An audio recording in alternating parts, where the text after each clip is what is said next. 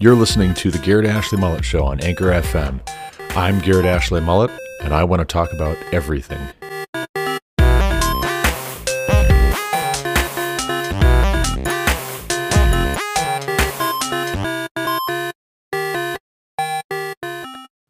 And behold, a man of God came out of Judah by the word of Yahweh to Bethel.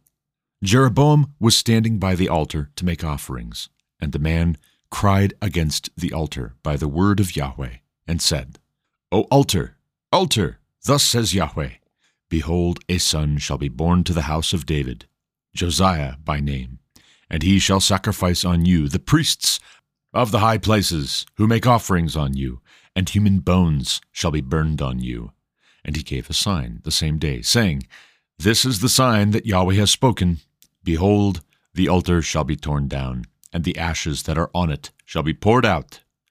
And when the king heard the saying of the man of God, which he cried against the altar at Bethel, Jeroboam stretched out his hand from the altar, saying, Seize him.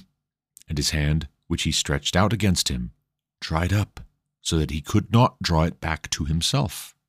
The altar also was torn down, and the ashes poured out from the altar, according to the sign that the man of God had given by the word of Yahweh. And the king said to the man of God, Entreat now the favor of Yahweh your God, and pray for me, that my hand may be restored to me. And the man of God entreated Yahweh, and the king's hand was restored to him, and became as it was before.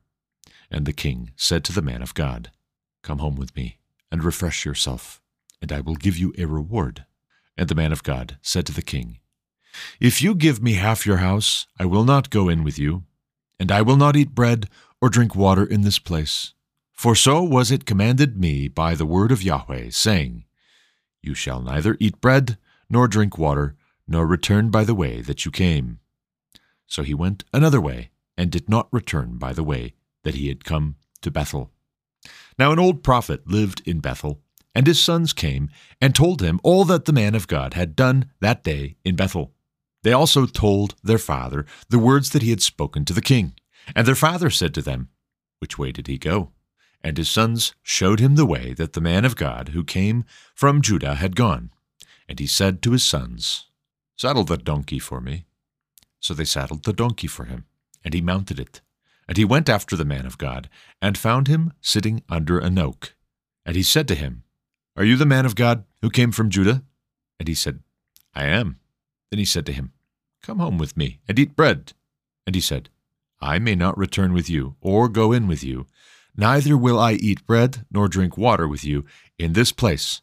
For it was said to me by the word of Yahweh, You shall neither eat bread nor drink water there, nor return by the way that you came. And he said to him, I also am a prophet, as you are.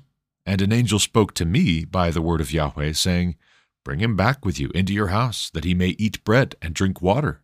But he lied to him. So he went back with him, and ate bread in his house, and drank water. And as they sat at the table, the word of Yahweh came to the prophet who had brought him back. And he cried to the man of God who came from Judah, Thus says Yahweh, because you have disobeyed the word of Yahweh, and have not kept the command that Yahweh your God commanded you, but have come back and have eaten bread and drunk water in the place of which he said to you, Eat no bread and drink no water, your body shall not come to the tomb of your fathers. And after he had eaten bread and drunk, he saddled the donkey for the prophet whom he had brought back. And as he went away, a lion met him on the road and killed him. And his body was thrown in the road, and the donkey stood beside it. The lion also stood beside the body. And behold, men passed by and saw the body thrown in the road, and the lion standing by the body. And they came and told it in the city where the old prophet lived. And when the prophet, who had brought him back from the way, heard of it, he said, It is the man of God who disobeyed the word of Yahweh. Therefore Yahweh has given him to the lion, which has torn him and killed him, according to the word that Yahweh spoke to him. And he said to his sons, Saddle the donkey for me. And they saddled it.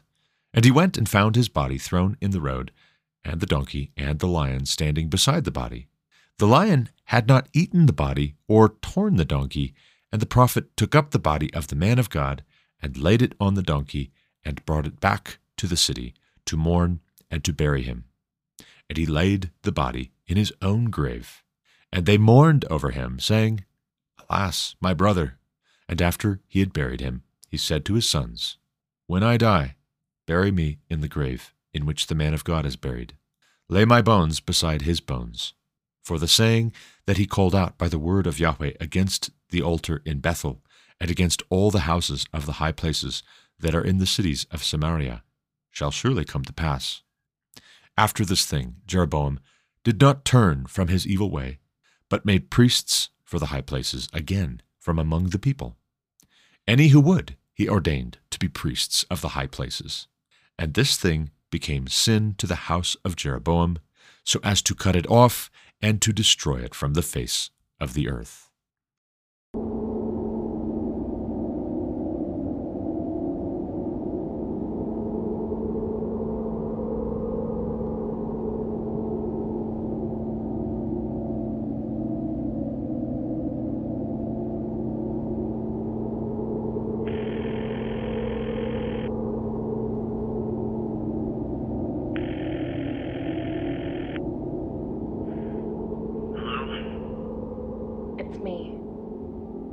Need you to see something.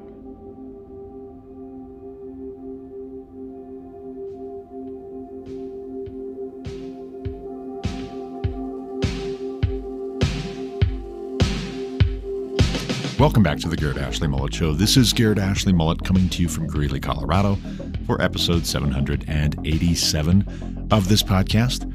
Today is Friday, December 29th, 2023, which means that this is New Year's Eve Eve. Eve.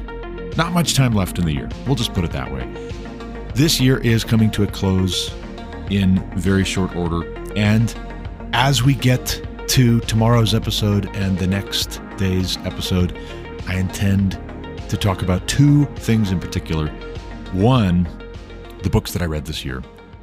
That's kind of important to me. And I think it can be beneficial to you. And hopefully, you get some ideas for books to read, but also you get to benefit from my having read all of these books. But I also want to talk about the highlights and the lowlights of this year, things that I learned and things that I regret, uh, quite honestly, things that I'm happy about that happened this year. I'm thankful to God for having blessed us in, and also things that I don't think I handled as well as I should have, or I didn't relate to them as well as I should have. And I hope to learn and do better. I hope to improve and to be wiser for it in the coming year. By God's grace, we will talk about all of that in tomorrow's episode and the episode after. Lord willing, we'll live and do this or that. But for today, we have 1 Kings chapter 13, which I read at the top of the episode. Also, we'll be talking later in this episode about Trump being off the ballot and back on the ballot for the primaries in the state of Colorado and in the state of Maine. Apparently, that's a thing too now that the state of Maine is saying a very similar thing to what the Supreme Court of Colorado recently ruled. We'll talk about it. We'll also talk a little bit more about neoconservatism, what it is, and where did it come from? Is this new conservatism actually conservative? We'll get to that at the very tail end of this episode. But first, 1 Kings chapter 13. It starts with a man of God coming out of Judah. What's his name? Why is he coming out of Judah? Well, we don't have his name, but we have the why.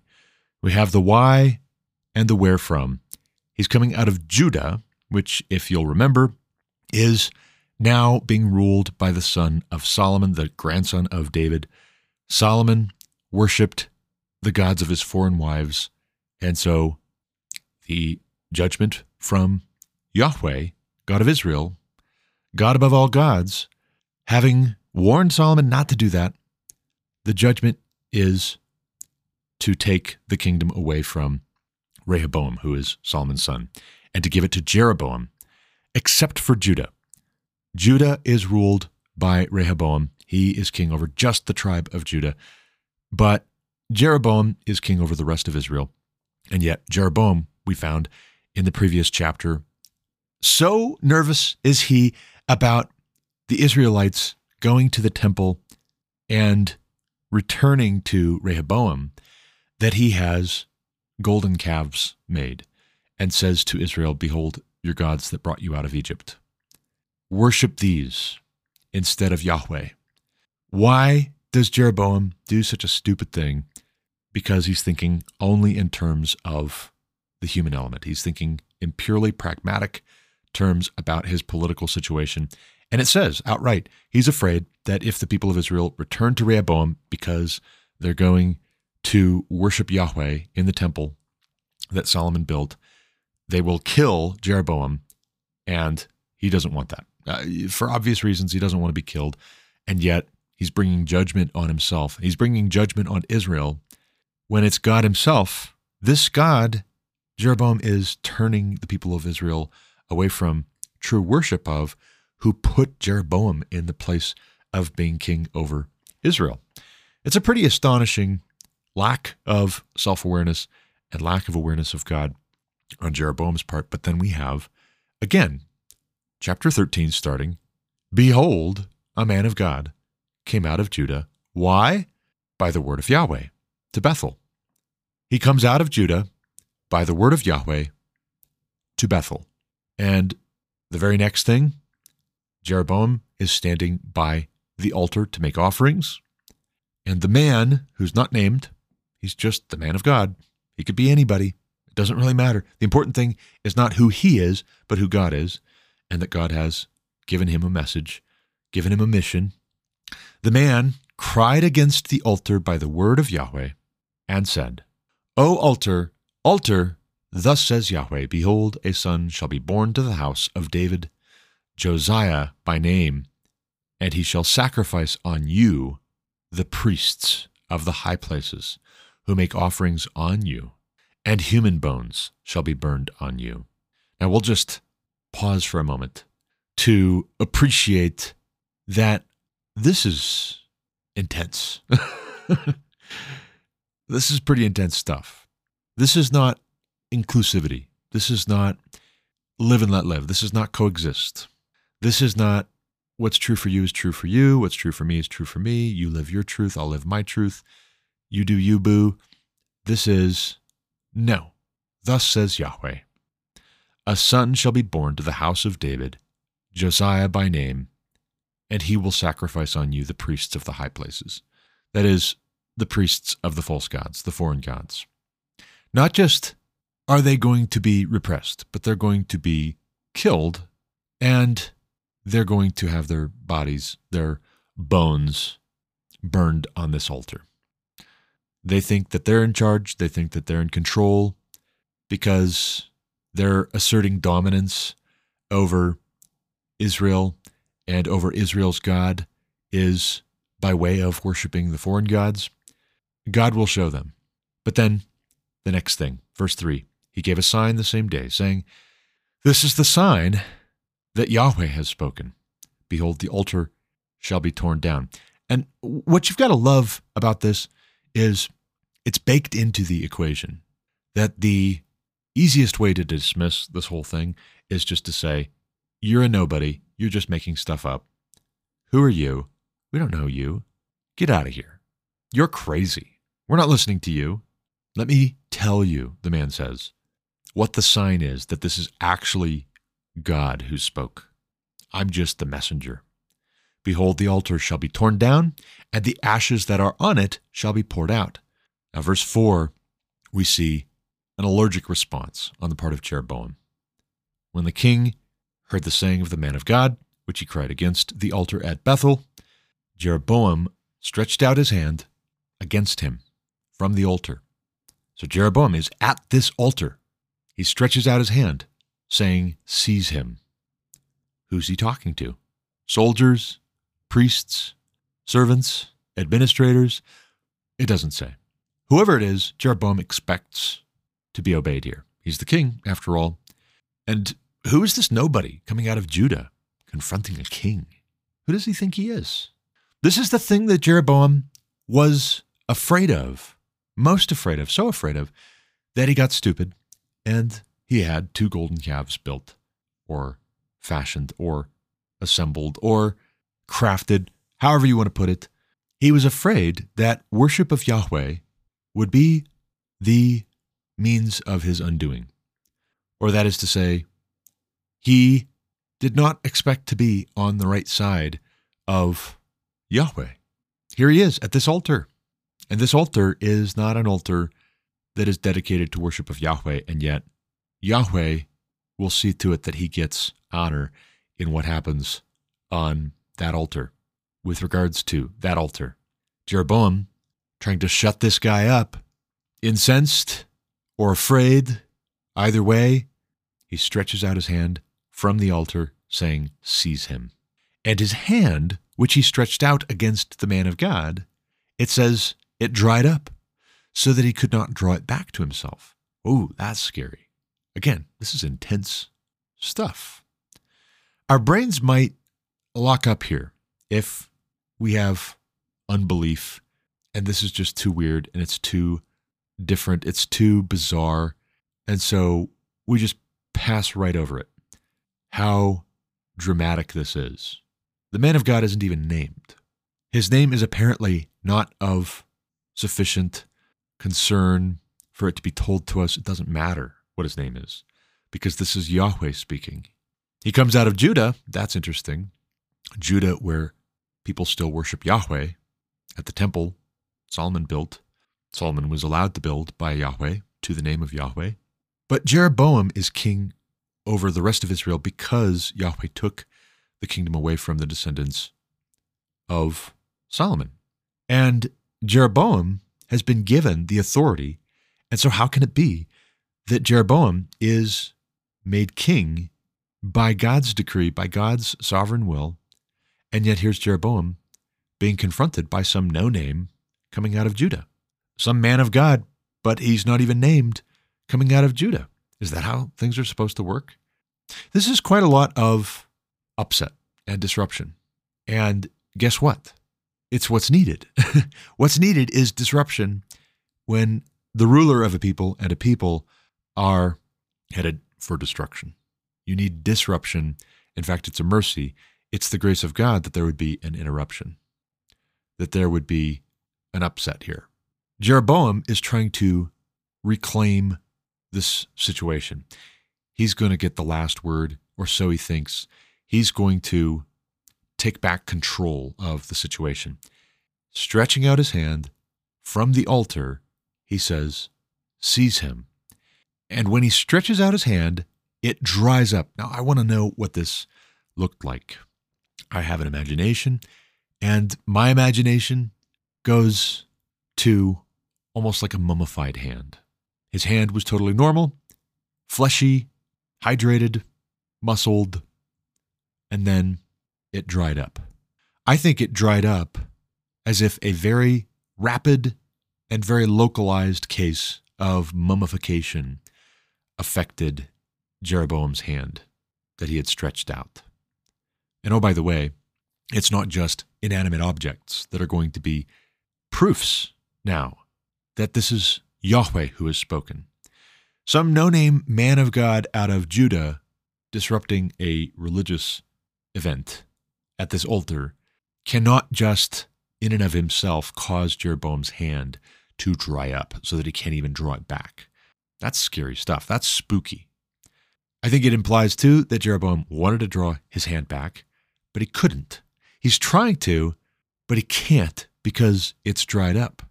And it's basically frozen in position, pointed like it were some long dead man's hand, like it was some long dead man's arm that's stiff because it's mummified. In order for the muscles and the sinews to work, there has to be hydration. There has to be life in the hand and in the arm. It's like a part of Jeroboam has just suddenly been made dead, really. Now it says in verse 5 the altar also was torn down, and the ashes poured out from the altar according to the sign that the man of God had given by the word of Yahweh. How did this happen? Did God just cause the thing to topple over directly? Nobody was touching it, nobody was doing anything, or as I suspect, again, this is my imagination, so take it with a grain of salt. I will too, I promise. I imagine that Jeroboam, horrified that his hand has just been mummified before his own eyes and he can't even draw it back, I think he starts stumbling around. And to try and catch himself, or because he's lost his balance, I think he topples the altar over himself to where he himself is the one who tears down the altar, whether he chose to or God put him in motion. The effect is the same. It proves what the man of God who came out of Judah had just said. This will be the proof that Yahweh has spoken. The Lord works in mysterious ways. What can we say? But verse 6, Jeroboam's tune very quickly changes. He says to the man of God, Entreat now the favor of Yahweh your God, and pray for me that my hand may be restored to me. And the man of God does what? Tells him, Yeah, right. You're on your own, buddy. Forget you. You think that was bad? Just wait until what's about to happen to you happens to you. You haven't seen anything yet. Is that the response? No. No, that's not the response. Far from it. The response when Jeroboam asks the man of God to pray for him that his hand might be restored, the response of the man of God is to ask God and for God to answer the prayer of the man of God. It says the king's hand was restored to him, and it became as it was before. Verse 7 The king said to the man of God, Come home with me and refresh yourself, and I will give you a reward. Whether that was genuine, whether this is the beginning of a change of heart on the part of Jeroboam, he's seeing the error of his ways. He wants to talk more with this man of God. He wants to amend his ways. It doesn't say. And we don't know whether this is a trap, like, ooh, I need to recover a little bit, but then if I see an opportunity, I want to pay you back for this humiliation. Or I want to try and save face now before the people because I've got to find a way to salvage this. I'm on the wrong side of this. The very thing that I was afraid of happening, namely that I would not be a worshiper of Yahweh, and that would bring judgment on me, just as it brought judgment on the house of David. I want some time to think. I want to figure out how to salvage this, at least from the standpoint of public perception. It doesn't matter what the reasons are. Whatever Jeroboam's motives, the man of God says to him, verse 8, If you give me half your house, I will not go in with you, and I will not eat bread or drink water in this place, for so it was commanded me by the word of Yahweh, saying, You shall neither eat bread nor drink water, nor return by the way that you came. So he went another way, and did not return by the way that he came to Bethel. Now, here, so far, this man of God from Judah is a stud. Wow. You know, he's doing exactly what it is that God has told him to do, and we don't even know his name. It takes a lot of courage and a lot of faith. If Judah and Israel just almost came to blows in the previous chapter, and it was divine intervention, telling the men of Israel and the men of Judah, nope, you guys are not going to fight. This is from me. This division is from me. That's what prevented massive bloodshed and a civil war. That God Himself had brought this division and told them so through another man of God, Shemaiah. In this chapter, it takes a lot of guts, it seems to me, to come out of Judah and to go to Israel and to confront the king of Israel as a man of God from Judah. And yet, that's exactly what the man of God does here. It also is pretty remarkable that one, this man of God is authenticated in what he's saying because the altar is torn down in short order. And also, the king's hand is dried up as he points, as he raises it against this man of God. This is pretty remarkable stuff that this man of God, whoever he is, also prays for the restoration of Jeroboam's hand, and God answers that prayer. To top it all off, again, this guy, what a unsung hero of the faith. When Jeroboam wants to bring him home and be host and reward him, this man of God says, Even if you gave me half your house, I could not, I would not go with you because God has told me not to. God has told me to not eat bread or drink water or return by the way that I came. If only that were the end of his story. If only that were it. He would have finished really, really well. And it's not. And what happens next in verses 11 through the end of the chapter, what happens next in this chapter is arguably even weirder, given what happened in the first part of the chapter. But I think I can make some sense of it. I think I can understand this myself. If you understand it better, please help me to be wise. But what happens next? That is the final word on this man of God. It says in verse 11 Now an old prophet lived in Bethel, and his sons came and told him all that the man of God had done that day in Bethel. They also told their father the words that he had spoken to the king, and their father said to them, Which way did he go? Now let's just pause here for a moment and wonder why, right? You have a man of God coming out of Judah, and you have an old prophet living in Bethel. Why is the old prophet who lives in Bethel not the one who went and confronted the king? Why didn't God send the old prophet who lived in Bethel to tell Jeroboam this prophecy about Josiah and about the tearing down of the altar and about the priests' bones to these foreign gods and how they would be offered up on this altar of pagan worship?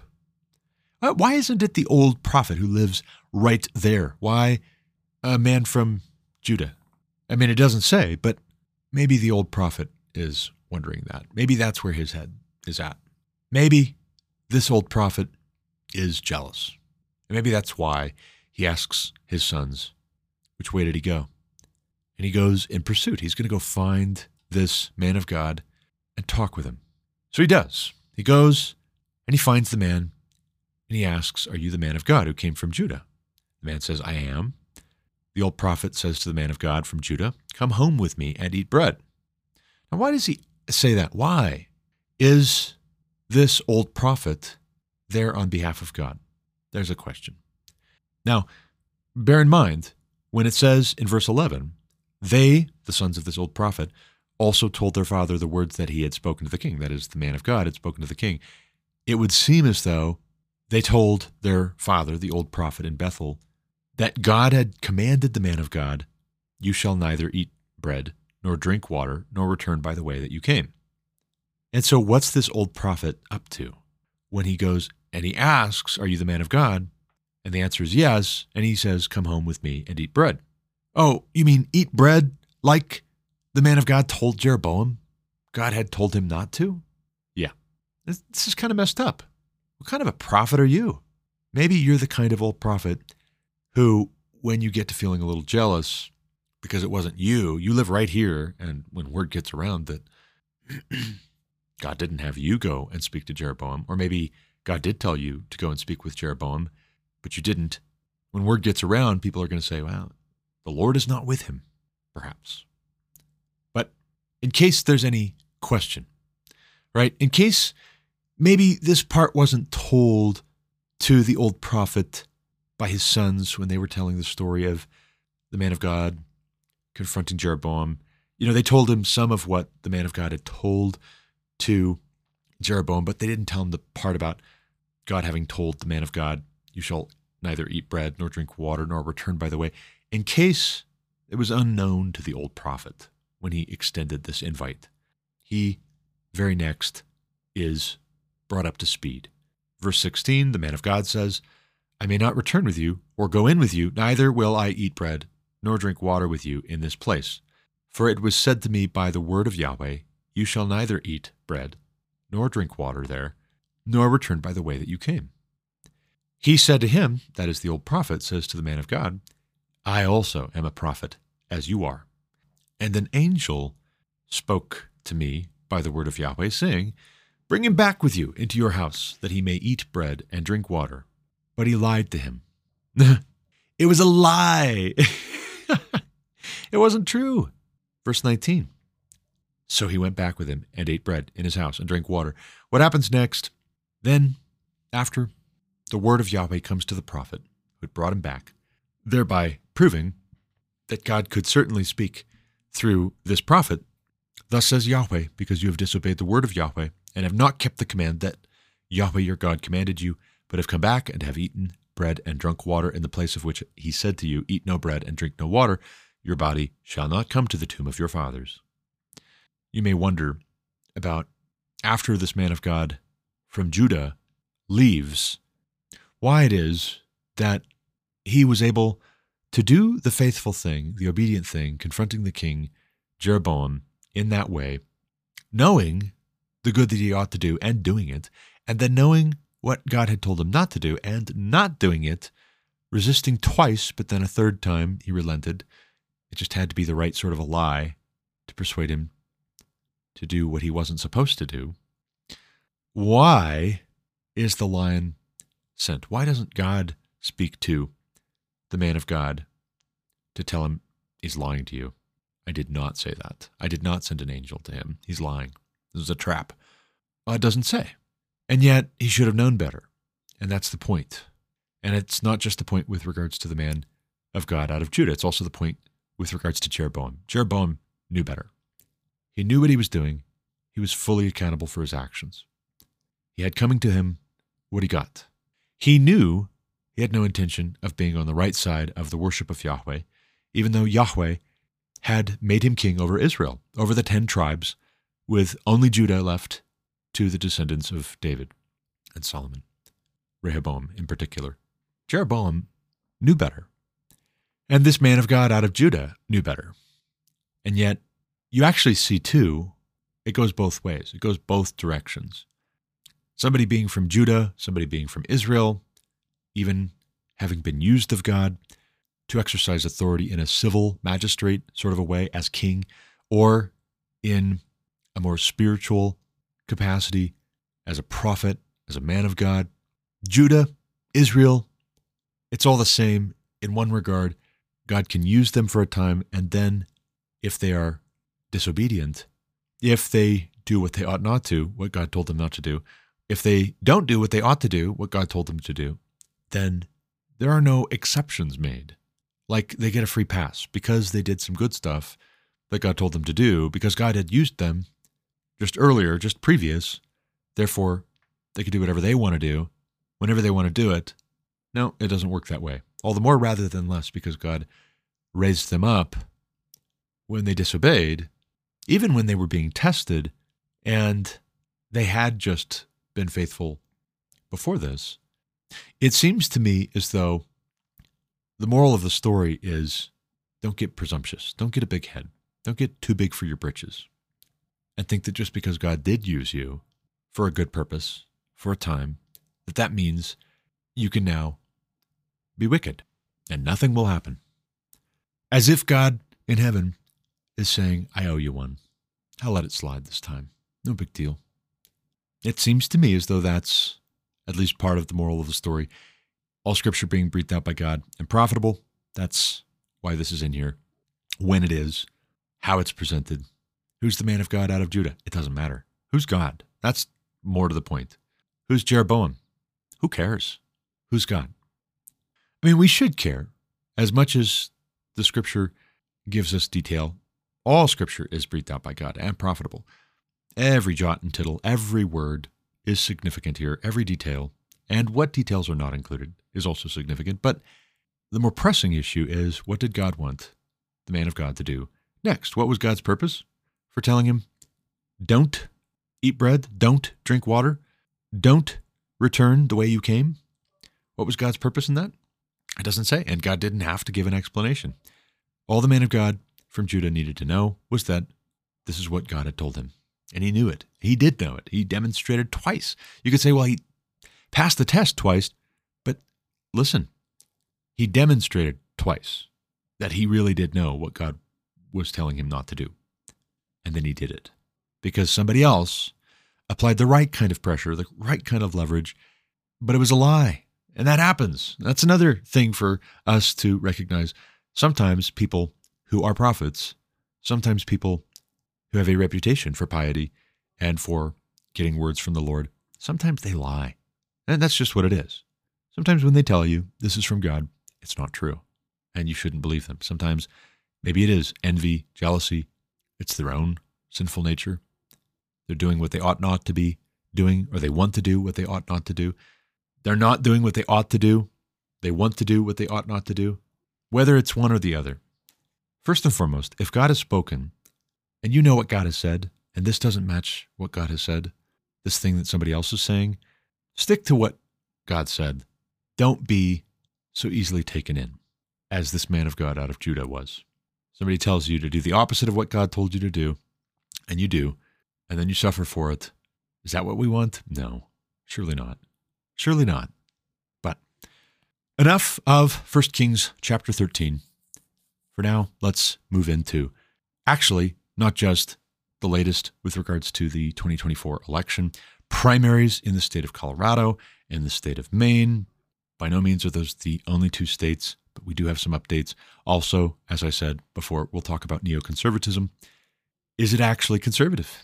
Is it actually new? Before we talk about any of those, I want to talk about my own aches and pains personally a little bit. And here, I am not trying to throw a pity party for myself. And I'm not asking you to feel sorry for me. And I don't want to waste your time with a recounting of things that are entirely uh, my concern. But let me tell you a story, and then I'll tell you what is occurring to me and how it affects what I am talking about with the rest of this episode, with the rest of the content here, actually for the last several days, because this has been hurting for the last several days. Over the weekend, this past weekend, I started to have some weird pain in my back, lower back, right about where the spine connects with the hips. And I started having pain on my right side, that hip. And also, I started having some weird spasms every now and then, just out of the blue. No warning, but suddenly I'd get this shooting pain in my knee on the right side. And it was the weirdest thing. I'd be totally fine one second, and then the very next, I'd get this shooting pain. And then it affected the way that I walked, the way that I stood. Maybe that was a cause, maybe that was an effect for how it's been feeling the rest of this week. But my back is really bothering me to the point that all around my midsection, there's just this tenderness. And it hurts to almost even have my shirt rub up against my skin all the way around my middle. And again, on the right side, especially, that leg, that hip, it's like if I'm not standing in just the right way and being very still, or if I'm not sitting in just the right way, or if I'm not lying in just the right way, I feel it. And it occurs to me that this could be a herniated disc. I haven't gone and seen a doctor. I've talked with my wife about going and seeing a chiropractor, for instance, and seeing what they might tell me. But it occurred to me as I was doing a little bit of research myself yesterday because I really don't want to go to the doctor. I don't like going to the doctor for anything. It occurs to me that it could be that while I was coughing here recently, having been recently sick and trying to clear my throat, having some pretty intense coughing fits actually, as I was able to cough productively, you know, you get the last little bits of whatever it is that's croupy in your lungs and you're trying to expel that. And I was getting into these just pretty intense coughing fits. I wonder if I threw my back out. I wonder if I have a herniated disc. Not to say I haven't ever hurt my back before, not to say it couldn't be something else, but the way that my back hurts in relation to how I was getting the weird spasms in my leg and in my knee, it could be that. And I'm not asking anybody to, again, make this into their day because that's not necessary. That wouldn't be helpful to you and it wouldn't be particularly helpful to me either. You can pray for me. I would appreciate that. And if you have ideas, you say, oh man, it really sounds like such and such, and you might want to get that checked out and talk with so and so, that's fine, right? I, I won't turn that down. I'm not saying don't if you really have a great idea. But I bring it up for one special reason with regards to 1 Kings chapter 13 and the effect that a dried up hand has on Jeroboam. His tune very quickly changes from seize him and then what, right? Then what were you going to instruct your people to do to the man of Judah, the man of God from Judah, next? His tune quickly changes from seize him to please pray for me with a shriveled hand, with a dried up hand.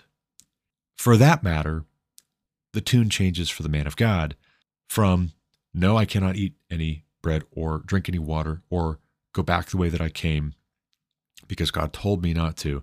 The tune changes with a little bit of a nudge from this prophet in Bethel. An angel from the Lord told me that, yes, you can, actually. I've got updated instructions. The plan has changed. Trust me. Sometimes, that is to say, both pleasure and pain can change our direction. And the reason I bring this up is as we're talking about other things, and just thinking on an individual level, as we're trying to understand what motivates other people, how they operate, why they do the things that they do, why they don't do the things that they don't do, we need to appreciate how influential both pleasure and pain are in motivating the vast majority of people. If you tell people that they can expect there's going to be pain, and they really do believe you, there's going to be pain in a certain course of action, they're less likely to take that course of action. Even if it's good, even if they just a moment ago were really wanting to, you tell them it's going to be painful. There's a high probability of pain, even if it's not fatal, and they will at least second guess whether they want to do that thing. They have to be really persuaded that the benefits outweigh the costs. People don't like pain, and it can affect mood, it can affect concentration, it can affect how much you do, what kinds of things that you do. Say, for instance, if I do have a herniated disc, I am walking around more slowly. I am talking differently, even because I find that I bring a lot of my body to bear when I'm speaking, when I'm talking, and some of the muscles in my back that I bring to bear when I am speaking normally, they're tweaked or they're tweaking this herniated disc if that's what it is. And so all of a sudden, I want to talk differently. I want to talk in such a way as to not feel that little twang of pain. I may be less patient than I should be because I'm so focused on not moving in a direction that's going to bring more discomfort. And I may forget a certain detail, or I may not listen or pay attention to something that I should have caught. And that's concerning, and that gets to be stressful as well. And so pain can be a motivator, just like pleasure can be a motivator. People want to feel good in a certain way. And so, what will they be willing to do? They weren't interested in doing a certain thing because it's like, yeah, whatever. And then you say, ah, but you'll get this reward. Won't that be nice? If that's the kind of a reward that they would like, like, say, for instance, come back to my house, Jeroboam says to the man of God from Judah. Come back to my house and I will reward you, except that God had told him to not. Who wouldn't want to take up the offer? Yeah, absolutely. I'll come back with you and be rewarded by you. Yeah, that sounds great. But that is to say that not always should we change course when there is the potential for pain if we maintain course, or there's the potential for pleasure or enjoyment or reward being dangled in front of us if we change course. Uh, sometimes, don't get me wrong, the Lord does use the expectation of do this and it will go well for you. Don't do this or else there will be negative consequences. But then that's the critical distinction. Is this coming from God or is this a test when somebody else introduces a threat of punishment to get you to stop doing what it is that God has called you to do. If somebody introduces a bribe to induce you to do something else other than what God told you to do, God told you to not do this thing, and now you're going to do this thing because somebody dangled a little bit of a reward in front of you, the promise of pleasure. The test can't be is there pain involved? Is there pleasure involved? The test has to be is this from God? Is this a good thing for me to do according to God? Is this good for me to not do the other thing according to God? All other things being equal, generally speaking, trying to reduce pain, that's fine.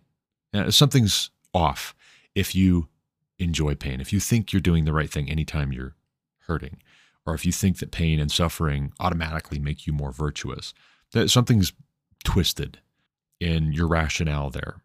It, just like you're not necessarily doing the right thing if you're prospering. It could be that you took a bribe. This was the price for your silence or for your passivity or for your participation, for your affirmation. And if you're suffering, you may be suffering for righteousness' sake, or you might just be suffering. It might be that this is a fallen, sinful world and that you have a body and a circumstance that's affected by the sin of man. You know, 3,000 years, roughly thereabouts, of biblical insight.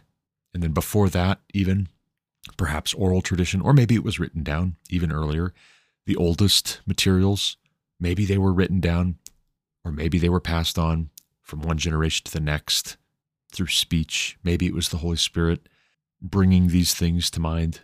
But in any event, let's say six to 10,000 years of the effects of sin on man. Our bodies don't work quite like they did originally. They're not as resilient. They do age, things do wear out. Or maybe they don't even wear out. Maybe just from the jump, they're off kilter. And so we get sick or we get injured more easily, more easily than we would have. You know, I was thinking about this how silly it is, and honestly, a little bit embarrassing. If a coughing fit is what caused a slipped disc, a herniated disc. Here, my oldest son, Josiah, is wrestling, and night after night, weekend after weekend, he's going and he's practicing two hours of conditioning and live wrestling and drills, or hours of driving to get to a tournament and then maybe five minutes of very intense physical exertion, being put in all kinds of uncomfortable positions or trying to put the other person into all kinds of uncomfortable positions, but having to move very aggressively and be strong and also be flexible. And I think, wow, even just thinking about doing that, I'll probably throw my back out again. all I did was cough. I got into a coughing fit and I threw my back out. Wow, how lame is that? I am not 16 going on 17 anymore.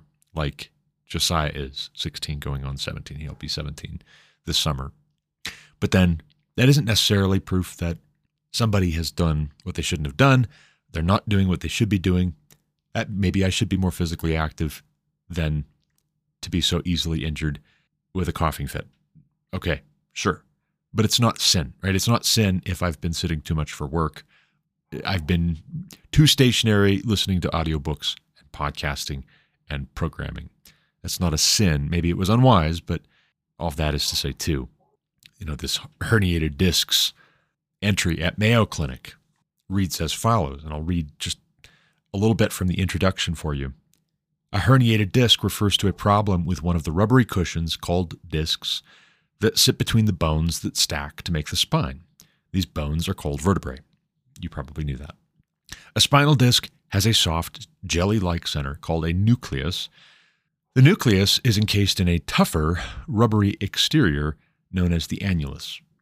A herniated disc occurs when some of the nucleus pushes out through a tear in the annulus. A herniated disc is sometimes called a slipped disc or a ruptured disc.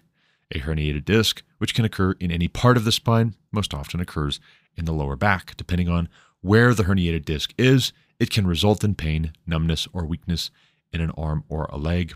Many people have no symptoms from a herniated disc. For people who do have symptoms, these symptoms tend to improve over time. Surgery is usually not needed to relieve the problem. Now, we'll just stop right there. That's quite enough. Like I said, I don't want to take up your whole day talking about what is quite possibly a slipped disc for me. But I bring this up to highlight something that's common to all of us. And that is that until you injure something like this, or until it's not working the way that you expect it to, and it lets you know, and you all of a sudden are in pain, or you're feeling quite a lot of discomfort, or it's more challenging to do things that you kind of take for granted, talking, for instance, I take for granted that I'm able to speak, and now all of a sudden I'm having to work my vocal cords, maybe with a little bit of a different emphasis, using different supporting muscles, different core muscles than I typically do. God has so designed us and the world that we live in that when everything's working the way that it should be, you probably aren't going to notice how things were set up and how they were designed to work. It's only when we break something, when we tear something, when something slips that's supposed to be right there, actually. It didn't slip very far, but it didn't need to. It was right here, and that meant that you didn't even notice it. You just took it for granted. And now it slipped out a little bit over here, and now it's really letting you know. It's really bothering you. There's a lot of things like that. And can I just suggest to you that a lot of in our modern day, how we feel if we're in pain and we're going to go to a doctor. And we trust that the doctor's been to school and the doctor should know how to diagnose what's wrong with us and what kind of a treatment plan to give us. You know, do you need surgery? Well, if not, well then I definitely want the doctor to tell me that because I don't want to go into surgery. Surgery is a scary thing. If I can just take some medicine and rest a little bit, do some simple exercises, put a little bit of this ointment on there, take some ibuprofen, and not lift lazy boys and carry them up the stairs like I did the other night, which was stupid, admittedly. That was really dumb. Speaking of unwise versus wicked, it wasn't wicked, but it was unwise. And this was after I hurt my back. I was like, ah, I'm feeling pretty good. I'll just carry this up the stairs. And in hindsight, why? Right? Why? Why do that? But in our modern era, we will go to a doctor, we'll go to an expert, and we want the expert to tell us everything's going to be okay. Uh, really. And maybe it's not okay, but everything's going to be okay. Just take two and call me in the morning. Or here's a prescription for some physical therapy. Or here, I want you to say ah. And oh, yep, sure enough, you have such and such. It should clear up in a week or so. Yeah, I wouldn't worry too much about it. Avoid certain foods, get some good rest. You know, a doctor being more expert on paying attention to what most of us the rest of the time just take for granted, we should put more stock in God having not just paid attention. He didn't go to medical school and get a really good grounding in how our bodies work. No, no, he designed them. Yeah, he he designed our bodies in the first place. He knows the number of hairs on our head. But then he doesn't just know how our bodies physically work. He also knows how we are supposed to function in relation to one another how we should function within the family unit, how we should function within a community, how a community should function in relation to a nation, how a nation's people should relate to their government, how their government should relate to the people, how one nation should relate to another nation. God knows these things. He is the utmost expert.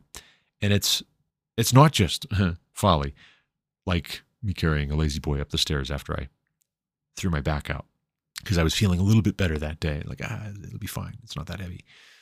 No, it's not just folly. It is folly, but it's also wickedness on our part that we don't go to God with our problems. As individuals, as families, as communities, as a nation, we don't go to God and ask Him to heal us and to forgive us. If we would turn from our sins, if we would seek His face, and ask Him for grace and for mercy, and genuinely, with our whole hearts, with our whole minds, with our whole soul, repent and turn away from our sins against Him, He would hear from heaven, and He would heal our land, and He would forgive us our sins. And we should hope for that. We should pray for that. We should call for that. If the response is no response at all and it's stubbornness, then so be it. But at least we should be calling for it and we sh- should ourselves, we should be praying for it. We should be wanting that to happen instead of like Jonah, if the people of Nineveh repent and judgment, destruction is averted, Jonah's sitting on the hill pouting about it. Let's not be like that. Let's hope and pray that there would be grace, that there would be forgiveness and restoration. For our first real news story of this episode, though, I draw your attention to Cardinal Pritchard's post at Not the Bee from December 28th. Sorry, libs. Trump is back on the ballot in Colorado. Pritchard writes It looks like Trump is back on the primary ballot in Colorado. Your dreams are crushed, I know, but keep your heads up. This is nothing compared to how November is going to feel. Here's a quote Colorado Republican Party filed on Wednesday asking the U.S. Supreme Court to look at the lower court's ruling that disqualified Trump from running on the presidential ballot in the state due to his role in the January 6th Capitol riot. Colorado Secretary of State Jena Griswold announced that Trump will, for the time being, remain on the ballot, which goes to print on January 5th, unless the Supreme Court affirms the lower court's ruling or otherwise declines to take on the appeal. Technically, you've still got a chance, but don't count on it. The Supreme Court, to my knowledge, is not in the interest of taking the frontrunner off the ballot. Get your popcorn ready, folks. 2024 going to be lit. Now, at the same time, as there is that news, or pretty much right in the same ballpark, right within the same week, actually within the same day. Reporting from Daniel Chaitin over at the Daily Wire tells us that Maine, the state of Maine, you know, New England, kicks Trump off 2024 primary ballot.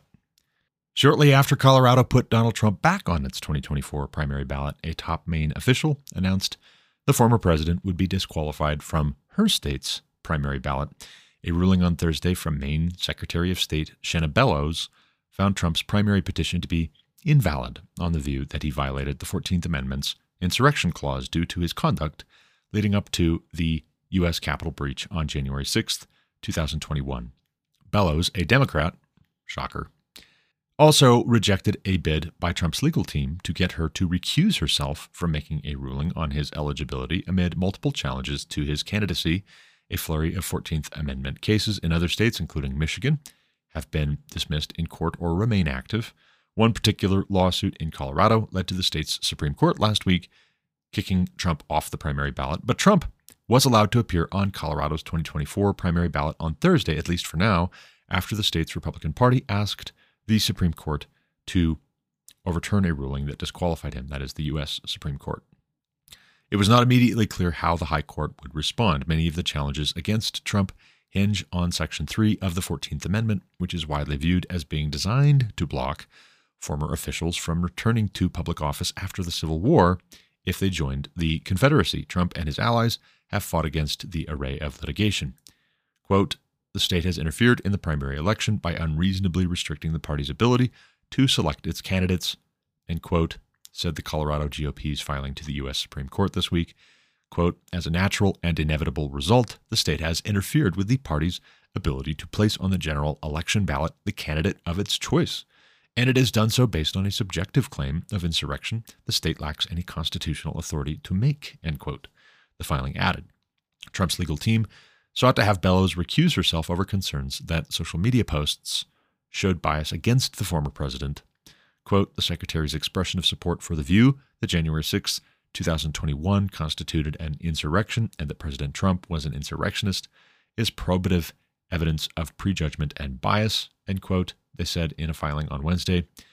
In her ruling on Thursday, Bellows denied the request for a recusal, saying it was untimely, and insisted that she otherwise would have determined that she could preside over the matter without bias. Quote, My decision is based exclusively on the record before me, and it has in no way been influenced by my political affiliation or personal views about the events of January 6th, 2021, end quote. And does anybody believe that? Does anybody believe that? Particularly when there are pictures making the rounds of this very same Secretary of State for Maine posing with former President Barack Obama, current President Joe Biden, smiling, both of them in the two pictures that I've seen. The one where she's with former President Barack Obama, both her and Barack Obama are smiling for the camera. She looks very pleased to be taking a picture with him. Also, the picture where she's posing with Joe Biden. Both of them are smiling. Both of them look very pleased to be taking this picture together. She's a Democrat. She's not unbiased. She's not objective about this. If she were an independent, that would be one thing. If she were a Republican, that would be one thing. But even there, there's quite a lot of reasons for Democrats and Republicans to be biased against former President Donald Trump. And at this point, it's very difficult to imagine who could be regarded as impartial. If you support Donald Trump, then people will say, ah, well, you're just biased in favor of him because you support him, right? Of course, you want him to be on the ballot. If you're opposed to him and you've been opposed to him for years and years and years, well, then people are going to say, well, of course you're opposed to his being on the primary ballot. Now, that isn't to say that everybody who is a Democrat thinks this is a good call. There are plenty of Democrats who are saying, actually, this is not how to do things. Let's beat Trump at the ballot box. But then here's the thing it's just what is their mechanism? If their mechanism is just not allowing him to be on the primary ballot in the first place, what's scaring them is that that would come across, that is going to come across to the American people as election interference, which it is. It's out in the open fraud. It's out in the open controlling the outcome of the election by taking the front runner of the opposing political party out of the equation and saying, you, you can't even run. You're not even allowed to run. Well, but why? Right?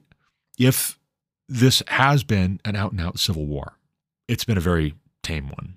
Uh, some people have likened it to a cold civil war, but that's not the same thing as the first civil war in the 1860s, where you had thousands and tens of thousands and hundreds of thousands of men on both sides dying, bloody, violent, painful deaths on battlefields across the US. For us to compare the upset and the disruption of Trump's rhetoric to that is irresponsible. It's just plain silly. But then again, what was I talking about just previously with regards to the herniated disc thing? When you have pain, it can be easy to be swayed in ways that you shouldn't. Your judgment can be unduly influenced to where you're not saying things that are true because you're just hurting. If you're not disciplined, if you're not self controlled, you could be saying things that you shouldn't be saying that are not accurate just because you're lashing out. Or it could be that you have misattributed your discomfort. And I think that's what a lot of Democrats and a lot of establishment Republican types, the rank and file types, have done is they've misattributed their discomfort. They built their lives around the presumption that not only is our current progressive paradigm normal, it's good and it's healthy and it's preferable. In fact, it's the best thing. It's not just an okay thing, it's not just tolerable, it's the best thing. And what Trump did in disrupting both establishment Republicans and also Democrats, especially the far left Democrats, is he made a claim that was very upsetting that I think threw the backs out of a lot of folks metaphorically. And so, whether he's on the primary ballot or he's not on the primary ballot, a lot of the coverage of this in the media, a lot of the discussion around this on social media and in real life, and yes, now also in the courts, one lawsuit after another, after another, after another, one legal action after another, after another, after another a lot of this noise is really just people hurting at the thought that the way they conceived of our country and how they just kind of took for granted that progressivism is where it's at, eh, they're very upset that that may, in fact, be totally fatuous. That may be untrue. Because if that's untrue, it's not just relevant to the direction that the country goes, it's also very relevant to the choices they've made in their own personal lives and the choices that they would continue on making in their personal lives if those choices are valid. Just take the threat of Roe v. Wade being overturned in the first place, before it was overturned last summer. The prospect of it being overturned was very scary for people who might suddenly find that they had an unplanned pregnancy and that was not an option available to them to relieve themselves as they see it of the responsibility of raising a child. Uh, maybe getting married to the person that they had this child with, but then also raising this child one way or the other. Even the prospect of having to change their lifestyle and change the way that they approach the opposite gender, the way that they mm, recreate, uh, what they do with their free time, how they relate to the activities and the lifestyles that are conducive to pregnancy and lead to pregnancy. Uh, you know, all of that, it was so upsetting and it was so scary that whether or not they wanted an abortion, the thought that they would have to change their lifestyle and change their priorities is really what upset them. Take that just for one example, and a very important example, where many pundits and commentators have said this last election was a referendum on the overturning of Roe v. Wade. That's what the Democrats made it about. And that was a winning issue. It was more of a winning issue for the Democrats than was anti wokeness for Republicans or the economy for Republicans. Where we find ourselves is because we've been so addicted to pleasure as a people, when we start to feel discomfort or even pain, or even there's the prospect of feeling pain and suffering, whether the suffering is for a good cause or it's long overdue, if we've been addicted to the pleasure, what you're seeing now is how people respond at the threat of the pleasure going away. And that is what the threat is. That's how the Democrats have been campaigning on these things. The pleasure is going to go away. You know, everything from the 1960s forward in the way of the sexual revolution and feminism and radical egalitarianism, not just access to abortion, but also access to contraceptives and everything that that opens up for both men and women as far as being able to have sex with whoever you want, whenever you want, and not worry about it. The claim from the Democrats is that's what it means to be human. That's a fundamental human right. That's what it means to be a human and to have human rights is that you can abort the baby if in your having casual sex and engaging in hookup culture if you get pregnant and you don't want to raise the child well then don't worry about it but that is to say that a much more fundamental paradigm is jeopardized the pain that people are feeling the fear or the anger that people are feeling isn't first and foremost about what Trump did and didn't say leading up to January 6th. January 6th is just a convenient prop. It's just an excuse because what they were really afraid of is that the pleasure would go away, the good times would go away and never come back again, and that pain would come in where there was formerly pleasure. And I think one of the failures of Republicans and conservatives in messaging about these things and helping the American people to know what is good and what they should choose, what would be wise to choose in not just rejecting Democrats, but then also in electing Republicans. Uh, what the Republicans have failed to do in the messaging is make the case for a more abiding pleasure to be had in doing things the right way and doing what is good being lovers of good instead of lovers of pleasure. The Democrats have been campaigning on being lovers of pleasure and then saying that that's good. And the Republicans maybe have been saying, ah, but that's not right. You have to go the rest of the way and not be so embarrassed about where these ideas come from. That what is good is what God says is good. And that we are designed in such a way as to have our fullest joy when we're living as God designed us to live. When we're approaching life in all of its glorious complexity and richness and diversity, yes, all those are good things. Don't let the left have diversity as if they invented it. No, no, no. But when you approach life with all of its possibilities, believing that what God says is good is good, what God says is true is true, you will have a deeper and fuller and more abiding joy and pleasure in life. And actually, ironically, it may be that the pain a lot of us are feeling is the result of pursuing pleasure in the wrong way and not according to what God says is good, but according to whatever is going to be transgressive because we've been tricked into supposing that that's liberation, but really it's just a satanic kind of liberation. We'll liberate ourselves from God telling us what to do. Oh, you can't tell me what to do. I do what I want. The messaging has failed, I think, in this regard from Republicans, in large part because the Republicans themselves aren't even thinking of it in those terms. And insofar as it looks to undecided voters and it looks to a lot of people in the middle who don't pay close attention to these things, who are fairly low information, It looks to them like it's just an arm wrestling contest over who gets to be in charge, who gets to make the rules and profit from it. If it's just that, well, then for the ruling class, there's no excuse for lecturing the rank and file, the lower class and the middle class people, or the people who were formerly, until the middle class was obliterated from 2008 to the present.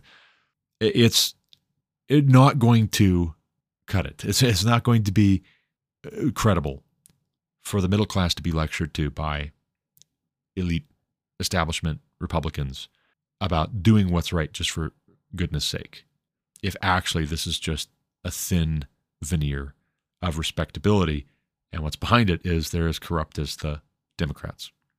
And that too, uh, right? That too is what's at stake here with regards to Trump being on the ballot or not being on the ballot, who will actively or passively cooperate with the destruction of his candidacy if he's threatening their status quo, whether or not he's doing so for a good cause, because actually this is unjust, this is fraudulent. What's been going on? It's been corrupt, it's been the taking of bribes, it's been cutting of deals, it's been selling out the American people, it's been making us all less safe, less prosperous, except for the very few people who give and take bribes. They win. It's amazing how much they win, how wealthy they get, how powerful, how influential, how unaccountable they can be. If there's pain in agreeing with Trump, or if the other side is promising greater pleasure to be had, even just in the short term, from giving them what they want, agreeing with them, or at least not opposing them, we need to be thinking on a deeper level than just pain and pleasure or else we are going to come to a very, very bad end. And basically, we will be under the control of whoever can even just create the perception that this or that will be painful or pleasurable. It doesn't even have to be true, right? They can get us to avoid doing things that are in our best interest by lying to us and saying, "Oh, that's going to be painful. You don't want that. That's going to be uncomfortable. You don't want you don't want to do that." Uh, where is it written that we should avoid at all costs discomfort and pain? Uh, for that matter, where is it written that we should pursue at all costs pleasure in the short term? And isn't it the case? Shouldn't it give us pause how this has historically gone? If deferring or delaying gratification, in many cases, at many times, leads to greater pleasures, greater joys in the long run. Uh, this is like the marshmallow test, uh, what I'm talking about here. If I were to repeat the experiments that formed the basis of the book, The Marshmallow Test. And I got you, not children, but you into a room and I set a plate with a marshmallow, a nice big, juicy, delicious looking marshmallow. I set that in the middle of the table and I said, okay, I'm going to walk out of the room. Don't eat this marshmallow. And if you don't eat it, by the time I come back, you'll get two marshmallows. If I told you that and you're an adult right? You pay taxes, you go to work, you have a job, you have a nine to five, maybe some overtime as well. You have a wife or kids, or since some portion of my audience is women, the majority is men, just to be honest. But maybe you have a husband, uh, ladies. The marshmallow may be like, yeah, whatever. What's the big deal? To a kid, the marshmallow is like, wow, that looks so delicious. I love sweets. Oh, man. You know how to get me. Ah, marshmallows. What is our marshmallow? That's what we should be asking. And is our marshmallow too often put in the middle of the table and we're told, yeah, don't worry about getting two marshmallows later. Just take the one now. And all the while, the person who's supposed to be conducting this experiment objectively, disinterestedly, the person who pretends that they're there for our sake, really, they're trying to get us to eat the first marshmallow so they don't have to give us the second marshmallow so that all of those extra marshmallows can be given to somebody else. Maybe you export them, or maybe you bag them up and you give them to somebody who donated to you or helped you get the job some other way. You know, that's what we're dealing with here. And if we're not paying any attention, we're going to suffer. That's not wise and it's not responsible. If we are paying attention, but we're paying attention on a very superficial level, and we just take for granted that we're always being told the truth as long as the source of our information is more traditional mainstream, then we're being foolish. Those may be captive institutions. And you should know, you should figure out okay, how do I verify? How do I test whether these are captive institutions? Yeah, the name above the door is still the same as it was 30 years ago, 50 years ago, 100 years ago. But do I actually know why this institution is, humanly speaking, credible? More credible than the one across the street, the one in the next town over, the one on the other side of the country? I mean, those are the kinds of questions that if we want to be wise about this, we have to, at a patient and intentional pace, be willing to explore the answers for uh, beyond who is and isn't allowed on the ballot in 2024. This is so much bigger than who's elected president. It really gets to what's the basis? What is the basis for us forming judgments and participating? And are we participating? Are we forming judgments actively, or are we just passive recipients of other people's prepackaged judgments? Is that so wise? Is that so safe? Are they necessarily, if they don't love the Lord their God with all their heart, soul, strength, and mind, and they don't love their neighbor as themselves, or they don't feel any special duty to that, or if they do, what God says about how to do it doesn't enter into the equation, we should be careful about letting other people prepackage our conclusions and our judgments and do all of the vetting for us. Because it may be that the equivalent of throwing your back out and having a slipped disc is what we're dealing with. It may be that we're feeling pain because we were sitting around too much. We weren't especially wise, and it doesn't mean that we were being wicked, it just means we were being simple. But once you've hurt your back, for instance, for example, in our metaphorical case here, it behooves you to figure out what to do to not make the matter worse, not make the problem worse. For instance, maybe don't carry a lazy boy up the stairs, like I did recently. For our last story, though, or our last subject, perhaps would be a better way to put it. Let's turn our attention again to neoconservatism. We talked a bit about it in our last episode, but we haven't talked a lot about this subject, generally speaking, on this podcast. I think it would be good for us to delve into it more deeply in the future, especially with the 2024 election year right around the corner. I mean, we're just a couple of days from 2024, January 1st, not that far away. Neoconservatism over at Wikipedia, we'll start there because this is a pretty good measure of consensus across the internet, especially what liberals will consent to because Wikipedia leans left, in case you haven't noticed. But if you hear the term neocon, if you've heard that term and you weren't really sure what a neocon is, how to define neocon, what differentiates a neoconservative from a traditional conservative, this, I hope, will be helpful in explaining the difference and the distinction.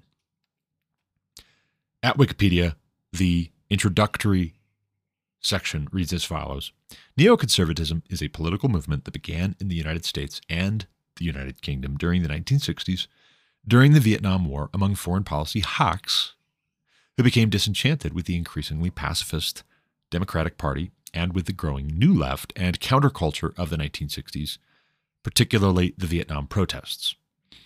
Neoconservatives typically advocate the unilateral promotion of democracy and interventionism in international affairs grounded in a militaristic and realist philosophy of peace through strength. They are known for espousing disdain for communism and political radicalism.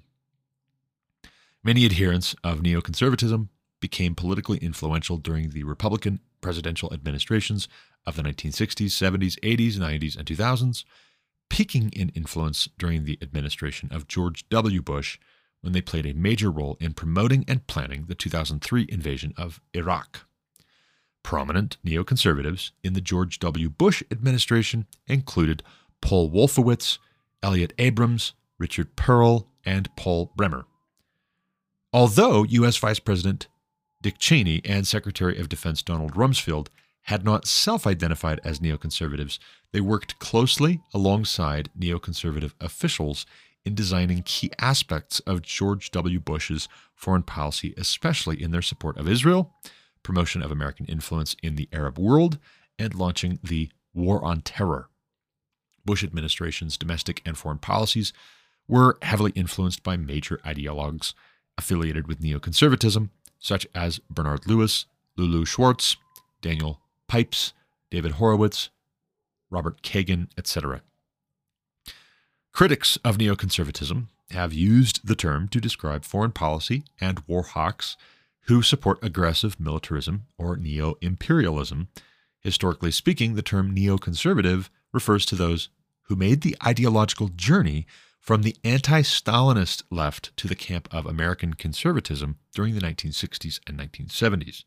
The movement had its intellectual roots in the magazine Commentary, edited by Norman Podhoretz. They spoke out against the New Left and in that way helped define the movement. Now, that's the intro. There's much more here, even just at Wikipedia, and I'm sure there's much more to the subject besides what's at Wikipedia. But I want to read just even the first paragraph, maybe the second as well, of the next section titled Terminology, or that's the heading, is Terminology at Wikipedia. Here's what we find there. The term neoconservative was popularized in the United States during 1973 by the socialist leader Michael Harrington, who used the term to define Daniel Bell, Daniel Patrick Moynihan, and Irving Kristol, whose ideologies differed from Harrington's. The neoconservative label was used by Irving Kristol in his 1979 article, Confessions of a True Self Confessed Neoconservative.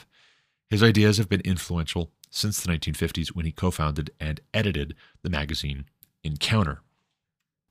Now, who is Irving Kristol? Let's hop over to his Wikipedia page and let's read a little bit about him.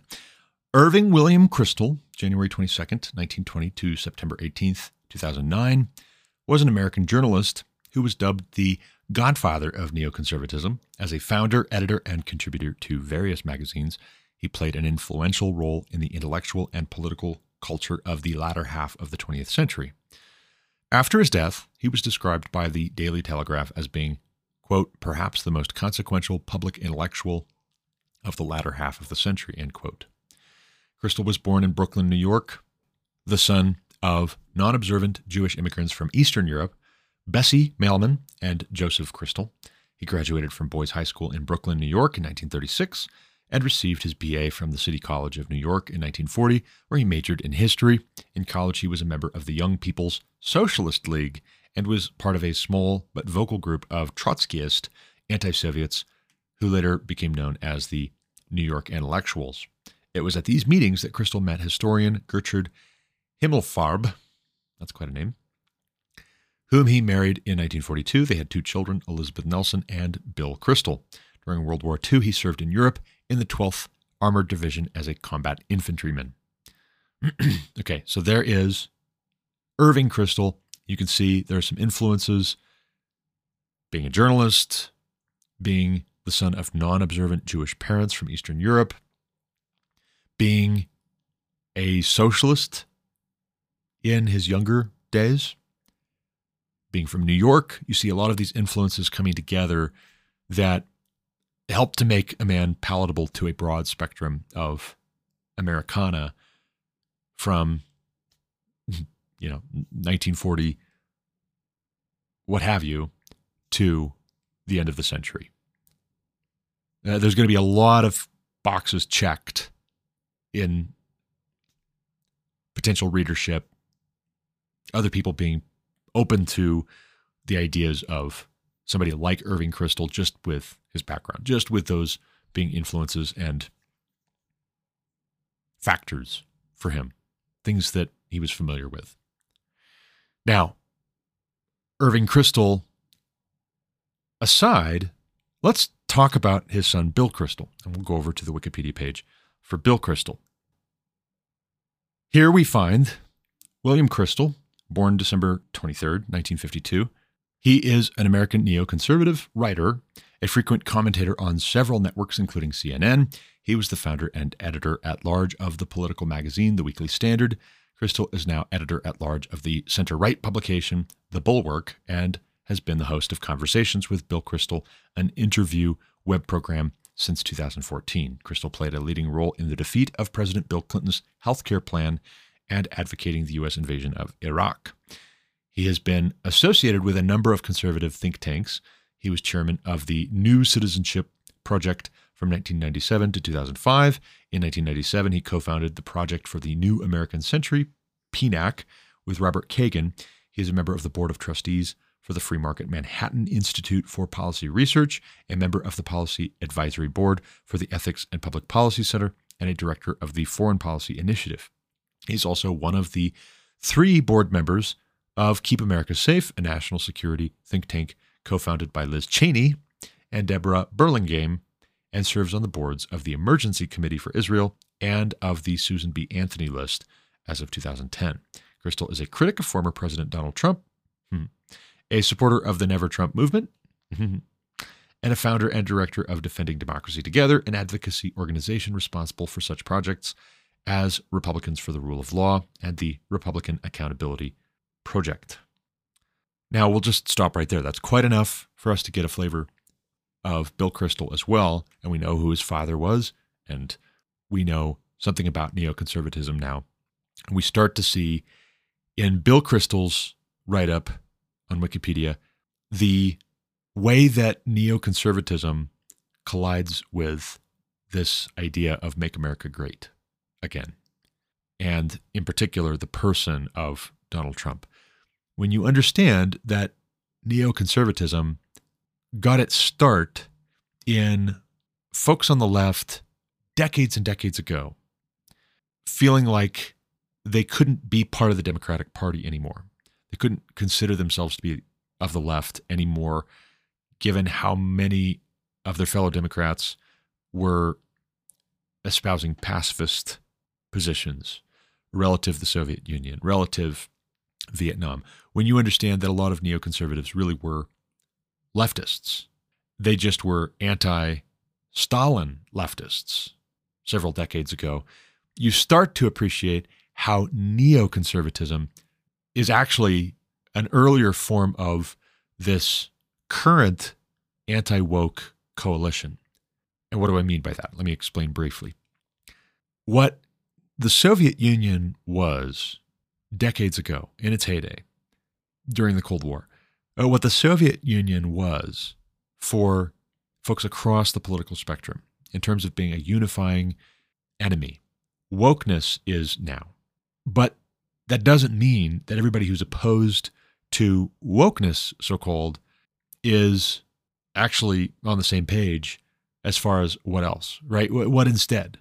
What what if wokeness is actually not so good and this diversity, equity, inclusivity bandwagon is really just cultural Marxism?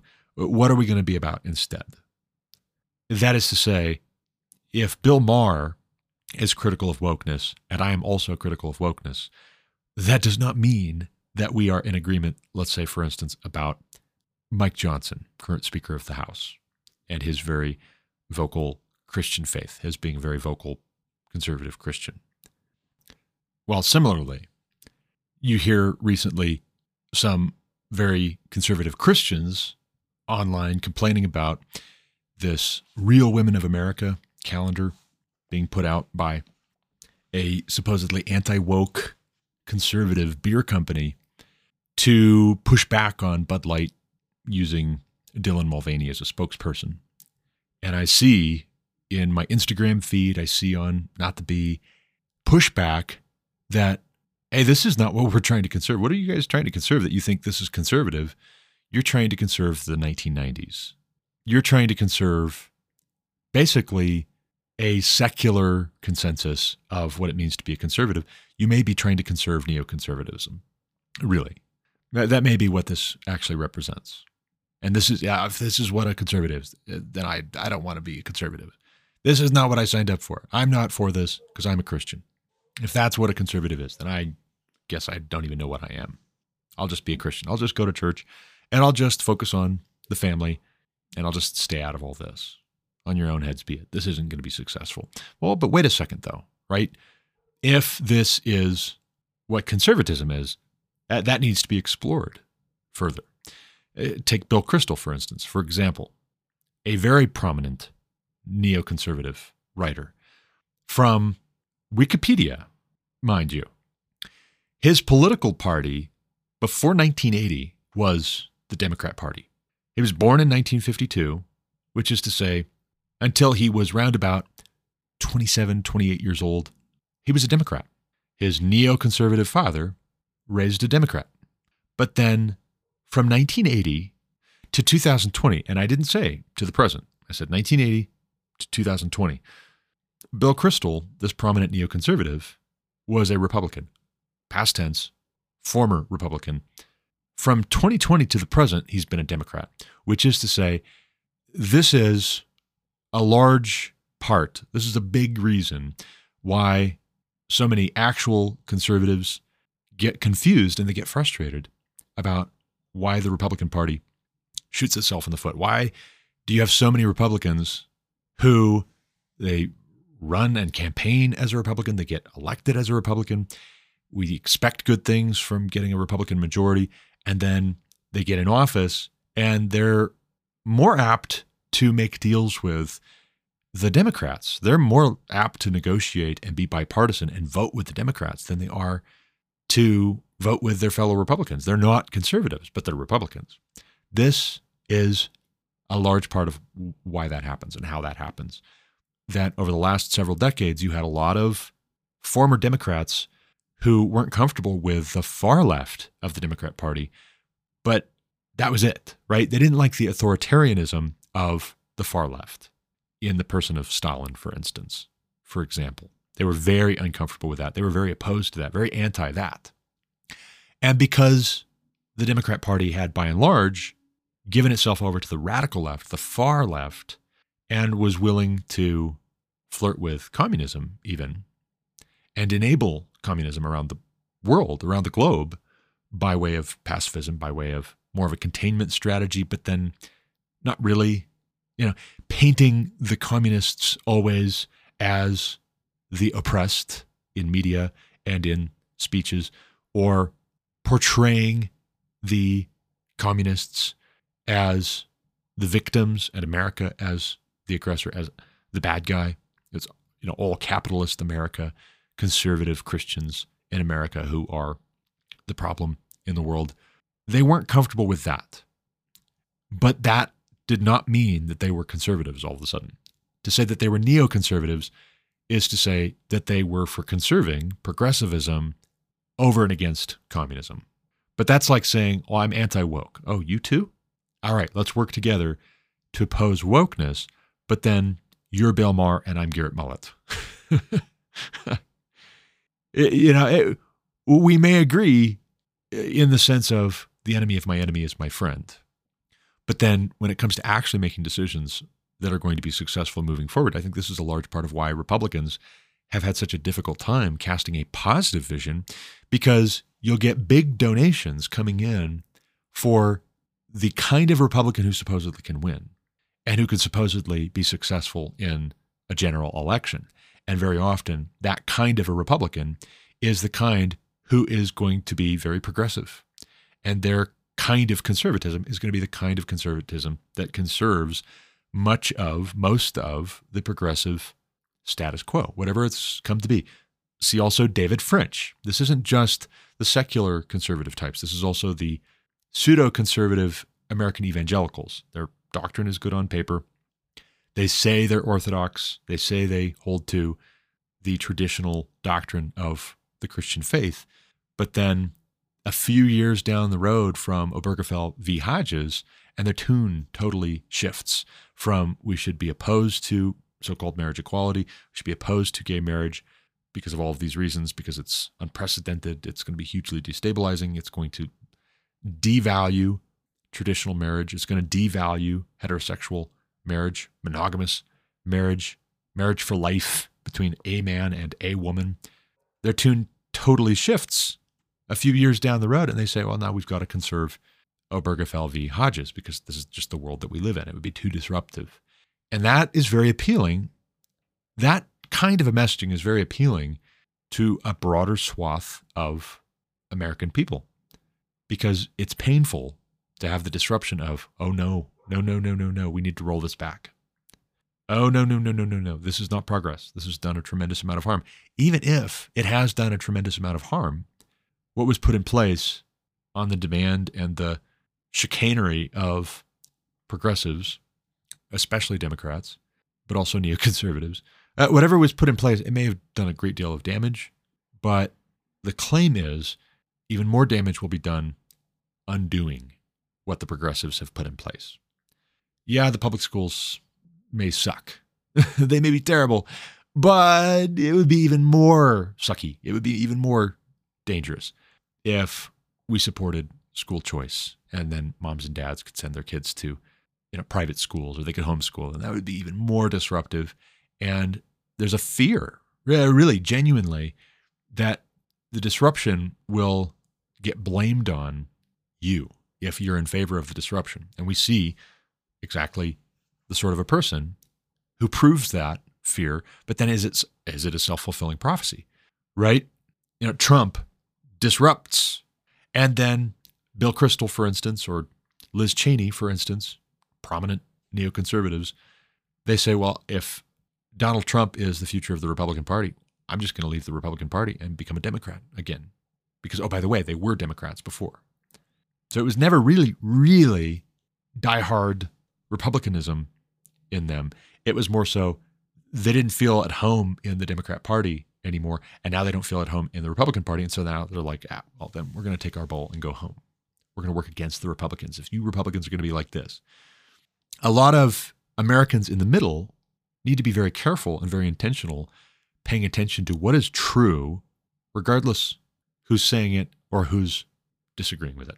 What is good, regardless the promise of pleasure being made to do something else, or the promise of pain, the threat of pain, it should be said, if you do what is good. We need to be more focused on what is objectively true and what is objectively good. And the only way we can know what is objectively true and good, it's not by just looking back a few decades, like, say, for instance, the 1990s. Hey, if we just imitate the 1990s, remember how prosperous we were, remember how much abundance there was. Remember how good the economy was doing in the 1990s? Yeah, we just need to get back to Gingrich's, you know, contract with America. That kind of republicanism. That's the winning ticket. It's the economy, stupid. Remember that? Yeah, that was great. Those were the days, my friend. Way better than Jimmy Carter. Oh man, Jimmy Carter was just the worst. And then Ronald Reagan. Ronald Reagan got in there. Okay, Ronald Reagan is dead, and he's not coming back and even Ronald Reagan, I'm sorry to say, had his own pockmarks when it came to his track record. He, you can credit or blame, depending on if you think this was such a good thing, for no fault divorce. And no fault divorce was such a convenient addendum to the sexual revolution. It did a tremendous amount of damage. And he's the one who got the ball rolling in the state of California. No fault divorce and the Great Society program of LBJ and the sexual revolution hugely impactful to the course of American politics and American culture for the last 65 years. And we have an opportunity with the baby boomers passing away, getting too old to cling to high office or work in prominent positions of authority in media or in political parties and think tanks. You see a lot of that as well, very influential. These think tanks come up with what they think is very clever. They hand it off to the political parties, and the political parties say, okay, this is what we expect. This is the winning strategy. We're all going to get on board with this. And if it's godlessness, well, I guess we'll all be godless together, and that'll make it successful because we're Americans. Damn it. That's a whole lot of folly. I think what we're dealing with right now is the equivalent nationally of what I'm suffering personally with this herniated disc. And you start to feel better for a little bit. And then you say, Oh, I'm going to carry this lazy boy up the stairs. I can do anything, right? I'm feeling better. Uh, but wait a second. What if you just set yourself back? You would have been recovering, and you probably should change up some of your life choices and your maybe activity level uh, routine so as to not throw your back out again with a coughing fit. Yeah, maybe, maybe do that. Focus on that and really healing up instead of I start to feel a little bit better and then I overdo it because I'm not being particularly wise. As Americans, we probably don't want to hear this, but we need to just take the L's for a little bit if we want to ever have victories again. And what I mean by that is don't embrace decline, like Ron DeSantis's slogan, you know, decline is a choice. Well, yeah, but it's not always as clear cut as that. Nobody's coming out as a politician or as a party or as a news organization or as a journalist and saying, let's choose to lose. More so, it's stubbornness. It's a stubborn refusal to admit that what we've been doing has been hurting us. What we've been not doing, what we've been refusing to do, has been hurting us. And so you have to be willing to admit, and this is the biggest, the biggest weakness of Donald Trump, is he's said publicly he does not admit that he has had anything to repent of. Ooh, whoa, whoa. Okay, that's not Christianity, though. If we say we have not sinned, we make God out to be a liar. We are liars, and the truth is not in us. Of course, you've sinned. That's a bad example. Just because we might agree about being opposed to the woke business and neoconservatism, that does not mean that this is healthy for your most diehard fans and followers to emulate. Like that's what's going to make America great again. If we refuse to admit that we've ever sinned and that we need the forgiveness and grace of God, we have to turn away from our sins as individuals and as a people. Or else it's just a question of when and how and from whom and where we will destroy ourselves. Speaking personally, I know enough about neoconservatism to recognize that it's been a substitute and a very poor substitute for actual conservatism. It's been the fox guarding the henhouse as far as the Republic, but also the Republican Party. It seems to me we're going to have to give up on the neoconservatism and really ask okay, instead of just saying, you know, if this is conservatism, well, then I'm not a conservative. We need to ask the question is this conservatism? What does it mean to be a conservative? Is there a goodness to conserving what has been passed down to you, what you have inherited? Is that inherently wise according to God? Is that noble? Is that virtuous? Is that going to have a good effect? Is that even righteous, perhaps? Not just wise, but godly. But that's all the time I've got for this episode. I got to run. As always, thank you for listening. Until next time, God bless. You've been listening to The Garrett Ashley Mullet Show on Anchor FM.